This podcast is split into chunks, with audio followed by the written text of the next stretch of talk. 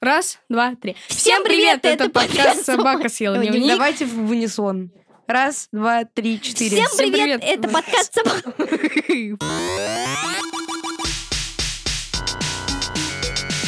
Всем привет! Это подкаст «Собака съела дневник», в котором мы отвечаем на все ваши заданные вопросы, которые вы куда задаете, Егор?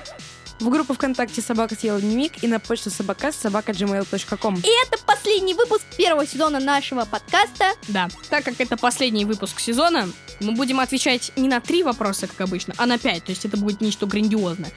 Собственно, ответы на эти вопросы, все, которые вы задаете, вы можете услышать в нашей группе ВКонтакте, в которой каждый понедельник выходит подкаст. Ну, собственно, как и везде он выходит каждый понедельник. Как бы. Ну, Кроме это же этого лета. Обидно. Да, кроме этого лета, это очень обидно. Еще это можно послушать в Spotify, в Google подкастах, в Яндекс Музыке и, конечно же, в iTunes. К сожалению, да, мы уходим, но мы будем очень активны во всяких соцсетях. Подписывайтесь на наш инстаграм, там очень классные фоточки, он называется «Собака». Я Ваня. Я Егор. Я Ануша. И мы начинаем последний выпуск.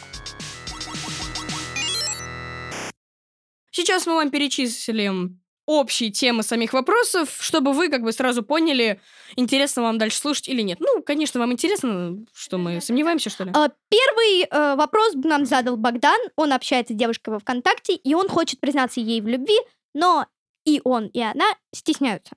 Егор, какой второй вопрос? Второй вопрос. Как относятся дети и как вы относитесь к политической активности подростков? И третий вопрос, о чем, Ануш? про девочку Настю, которая не любит свою маму, и ей интересно вообще, что с этим сделать. А, Четвертый вопрос про то, что делать, если родители тебя заставляют все лето учиться.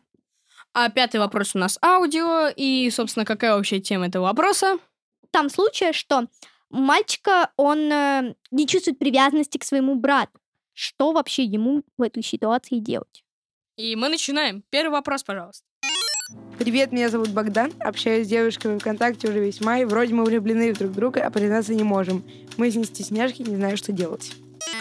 Мне интересно, а они встречались в реальной жизни или переписывались только во ВКонтакте? Да, это, кстати, важно. Потому что я, честно говоря, не стала признаваться кому-то в любви, если я видел человека только по фоткам ВК и только переписки. Потому что человек ведет себя по-разному совершенно в социальных сетях и в реальной жизни. Плюс это вполне может оказаться какой-нибудь толстый мужик 40 лет. С бензопилой. Surprise, motherfucker. Я недавно смотрел видео утопии шоу, которые говорили о том, что, ну, в выпуске про создание нейросетей, где был аккаунт женский в соцсети, и она очень многим нравилась, многие признавались в любви, а потом раскрывалось то, что это нейросеть. Это, конечно, маловероятно, что такое может произойти. Все равно это очень обидно. Наверное, надо с ней встретиться в реальной жизни. Да мы уже это поняли. Вот предположим, они да, встретились. Да, да, да. И чувства не изменились. Тогда, мне кажется, надо подобрать просто момент. Или просто взять все всякое в кулак и такой, ты мне нравишься. Ну, как бы всякое. пойми, что если есть ты, и ты стесняешься, и девочка тоже стесняется, то как бы не надо ждать, что она это сделает. Плюс, это же девочка из интернета. Если ты ее увидел один этот раз, и она такая, «А, нет, ты в любой момент можешь ее забанить. Или перестать ей писать. Ну, просто вы не знакомы э, очень близко. То есть вы не учитесь в одной школе, то есть ты ее больше не встретишь. Поэтому ты просто можешь положить на нее бан. Ну, нет, это, так- это такое странное вариант. Вы так говорите, что вот она скажет, нет, я могу ее забанить. А может, ему интересно с ней общаться. А может быть, он не хочет, несмотря на этот отказ. Тогда ну, он просто Тогда, типа, продолжает нет, с ней так нет, общаться. как бы нет, так нет. Общайтесь как друзья, как мы уже говорили в прошлом выпуске, в одном из прошлых, что друзья лучше, чем ничего. И все-таки я считаю, ну, опять же, ты должен в какой-то момент прийти, взять волю в кулак и не по во ВКонтакте. А в реальной жизни. Да, кстати, в, в реальной жизни было Ну, мы это обсуждали уже несколько раз, то что Да, кстати. э, в социальных сетях как-то очень... Странно. Не, подожди, не странно, но просто ощущения не те. Как бы ты можешь это сделать, но это как бы будет, ну, не круто совсем. Она такая, ой, я в реале сказать не мог, что ли, что за... Ну, смотри, да. Просто некоторые люди к этому по-разному относятся. Есть некоторые люди, которые серьезно, вот, например, стеснительные, они могут... Им легче подумать дома и не отвечать очень долго, и это не будет смущать ее просто. Ну, его. подумай, как бы, если тебе пишет во ВКонтакте мальчик такой, ты мне нравишься, ну, это значит, что ему нравится некоторый образ тебя во ВКонтакте. Если тебе она реально нравится, ты ее реально любишь, ты должен перебороть стеснительность. Понятно, но а вот представь такую ситуацию, когда вы виделись много раз, но ты написал в ВКонтакте. Как ты к этому относишься? Мне уже написали. Ну, это было не в ВКонтакте. О, май. Но если бы мне об этом сказали реально в лицо, когда бы я увидела человека, то это было бы гораздо приятней и как-то бы запомнилось. Ну, потому что может- в ВКонтакте ты можешь написать просто «ты мне нравишься», а так при встрече как бы это круто. по-моему. Развивается диалог. А, нет, ну, нет, ну, есть, конечно, когда мне это сделали, я, потому что этот человек был моим другом, я решила там всех забыть. Я, я- я просто не отвечала. Мне кажется, это немного Я сказала, я отвечу когда-никогда. А еще, кстати, есть такой вариант, как перевести все в шутку. Ты говоришь, о, кстати, ты не нравишься. Она такая, «А, ты мне нет. Ты такой, через слезы. Это была шутка. Она... Просто не А. понимаешь смысла этого поранка. Да, это- Просто не понимаю. Это это пранк, шутка, это пранк. Нет, а будет забавно, если ты такой признаешь, она такая, ты мне тоже, правда? Нет, это был пранк. И ты такой, А, Итожек. Перебори себя. Если нет, так нет. Друзья лучше, чем ничего. Потом найдешь себе какую-нибудь еще тоже девочку с каре из ВК. Как вы относитесь к проявлению политической активности от подростков? Я в школе несколько раз сталкивался при дискуссиях на некоторых уроках или с одноклассниками, что они не готовы признавать некоторые политические системы. Фашизм для них абсолютно зло. Многие просто об этом не задумываются. А взрослые просто зачастую игнорируют тебя в подобных спорах, потому что они взрослые и знают лучше. Для начала я бы хотела сказать, что у меня такой ситуации с родителями не было. То есть моя мама водит меня на митинги. Что? Да. Веселые истории в журнале. Нет, ну, Я мимо проходила. я была на разных митингах. Давай, расскажи про все. Про снос пятиэтажки я была. Навального видела? А, у меня даже есть фоточка с ним. Ладно, я боюсь, от нас отпишется целая часть. Которая за Путина. Э, насчет фашизма. У меня был урок биологии, мы на нем смотрели, э, так скажем, экологическое видео. И там в какой-то момент была проблема того, что во многих местах очень много людей, то есть перенаселение. И это гениально. Один из моих одноклассников, совершенно не задумываясь о своих словах, сказал, ну можно же уничтожить половину людей. То у нас на минималках. И учительница была в некотором ужасе, потому что это отчасти идея фашизма, и как бы это ни было, э, он проявлял э, расистские и нацистские идеи. Я такая... Да что ты, черт побери, такое несешь? И меня дико раздражает, когда люди, не понимая, что они вообще несут, это произносят.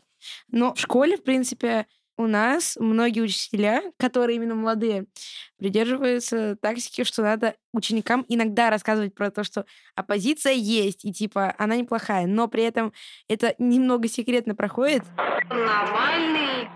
Если ты хочешь разбираться в политической ситуации в стране, то, мне кажется, надо разбираться в этом серьезно и читать разные источники в интернете, разные мнения. Также надо общаться с родителями, при этом не обязательно именно соглашаться с ними. То есть не должно переходить по наследству мнение о каком-то правительстве. Но э, с одноклассниками я бы, например, попросил всех прийти на какой-нибудь седьмой урок и спросить каждое свое мнение. Например, анонимно э, сдают свои ответы на вопрос на листочке. И это было бы классно, просто узнать об этом, поговорить с учителем, который рассматривает все э, мнения. Ну, как-то так.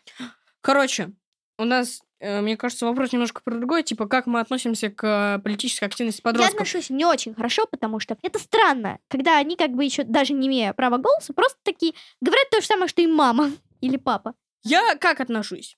Мне все равно, пусть глупые детишки кричат, что хотят. Типа, потом додумаются до того, что они говорили. Может, взгляды сто тысяч раз поменяют, а они поменяют за время их взросления. Так что мне все равно.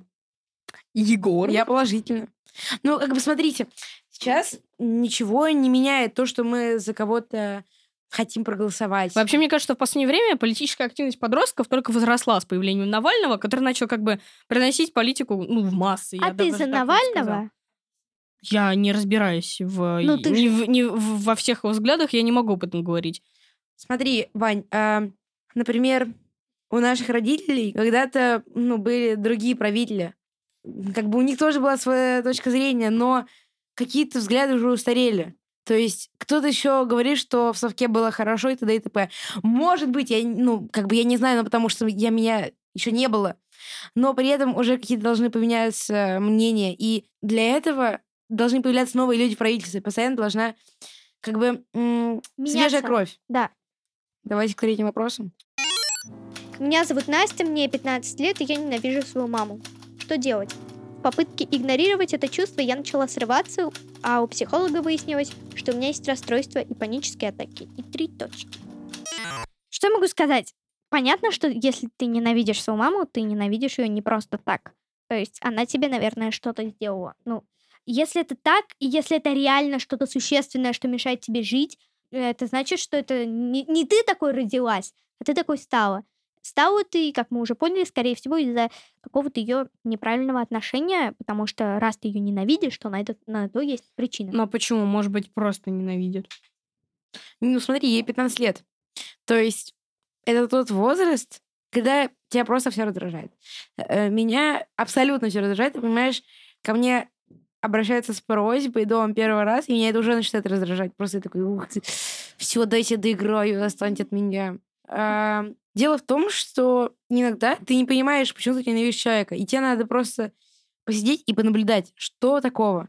И ты поймешь, что тебе не нравится, и потом надо поговорить с этим Я человеком и считаю, сказать, что, что... если тебя раздражает мама, опять же, не может быть просто так. Может быть, потому что ты подросток, опять же, но ты должен понять, что тебя в ней раздражает. Потом прийти к какому-нибудь психологу и сказать, мама делает то-то, то и то-то. И психолог может понять, и вправду, это ненормально. Или, «Хм, ну, это твоя как бы, проблема, я могу тебе как-то помочь с этим. Потому что э, если это что-то реально серьезное, то надо обращаться. к специалисту. Тем более есть службы поддержки. Должны быть разные причины, почему ненавидишь именно свою маму. Но если ты поймешь, из-за чего, надо поговорить с своей мамой и решить эту ситуацию, потому что, если я правильно понял, то тебе еще долго с ней находиться вместе, и ну, это просто рожает твою психику. Но второе еще также не такое девственное. Это психолог. Но это не факт, что он тебе поможет. Надо понаблюдать, почему. И попробуй поговорить с кем-нибудь, собственно, из родителей, то есть с папой, или уж совсем, если раз смелишься с мамой. И обязательно надо думать с психологом и думать, собственно, почему тем ты ненавидишь маму. Вот так. Не забывайте, если вы послушали наш совет и ситуация изменилась, написать нам и рассказать, как все вышло. Переходим к четвертому вопросу. Началось лето, и мои родители придумали, что я должен все время учиться.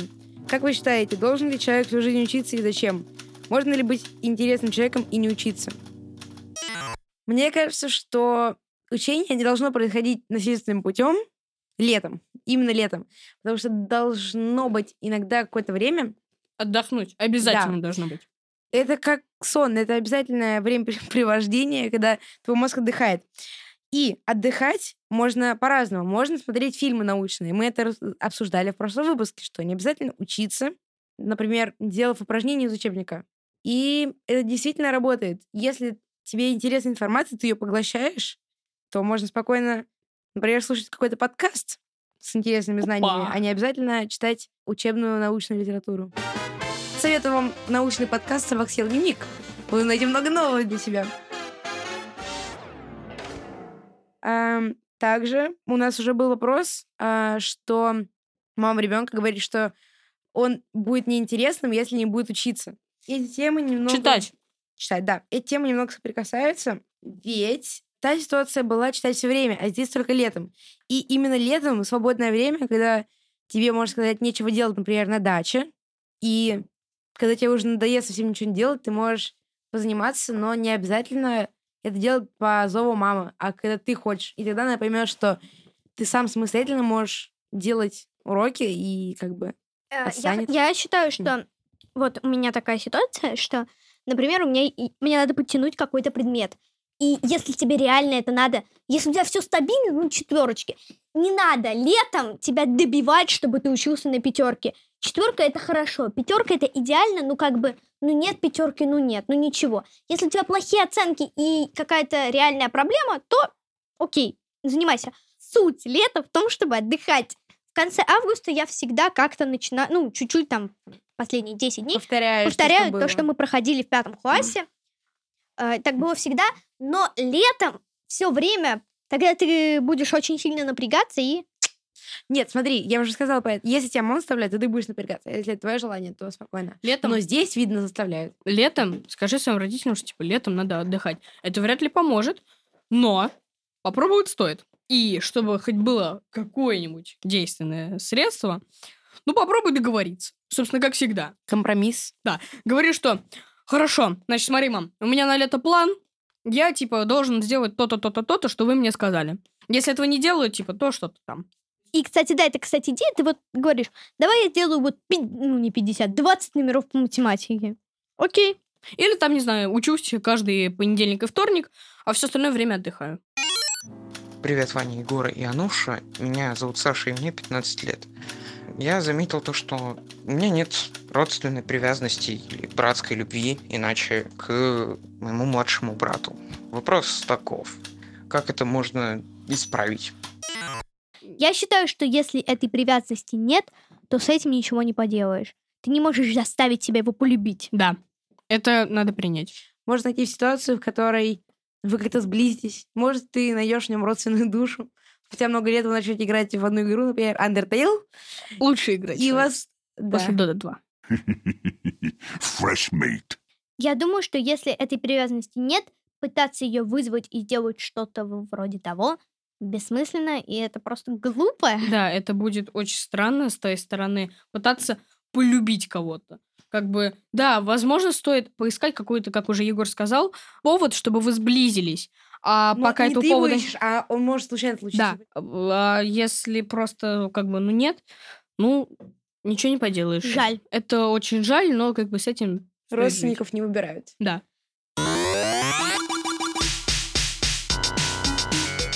Тем, как мы закончим, что очень прискорбно и грустно для нас, мы бы хотели объявить победителя нашего конкурса, о котором мы сказали в прошлый раз. Кто же выиграл книжку «Чудо»? Выиграла прекрасную книжку «Чудо» Катя Борисова из города Шахта. Ей придет по почте наша эта, эта книга и открытка с нашими подписями. Поздравляем тебя! Аудио привет от подкаста «Собака съела дневник». Также мы бы хотели передать огромное спасибо нашим э, звукорежиссерам Павлу Цурикову и Илье Аржадееву. Это конец первого сезона подкаста «Собака съела дневник». Все лето мы будем рассказывать о наших новостях во ВКонтакте и в Инстаграме. ВКонтакте называется «Собака сел дневник», там будут выходить подкасты. А Инстаграм — собакаст. Да. До встречи осенью. Мы будем по вам очень скучать, потому что это было круто. Я Ваня. Я Егор. А я Ануша. До свидания, ребят.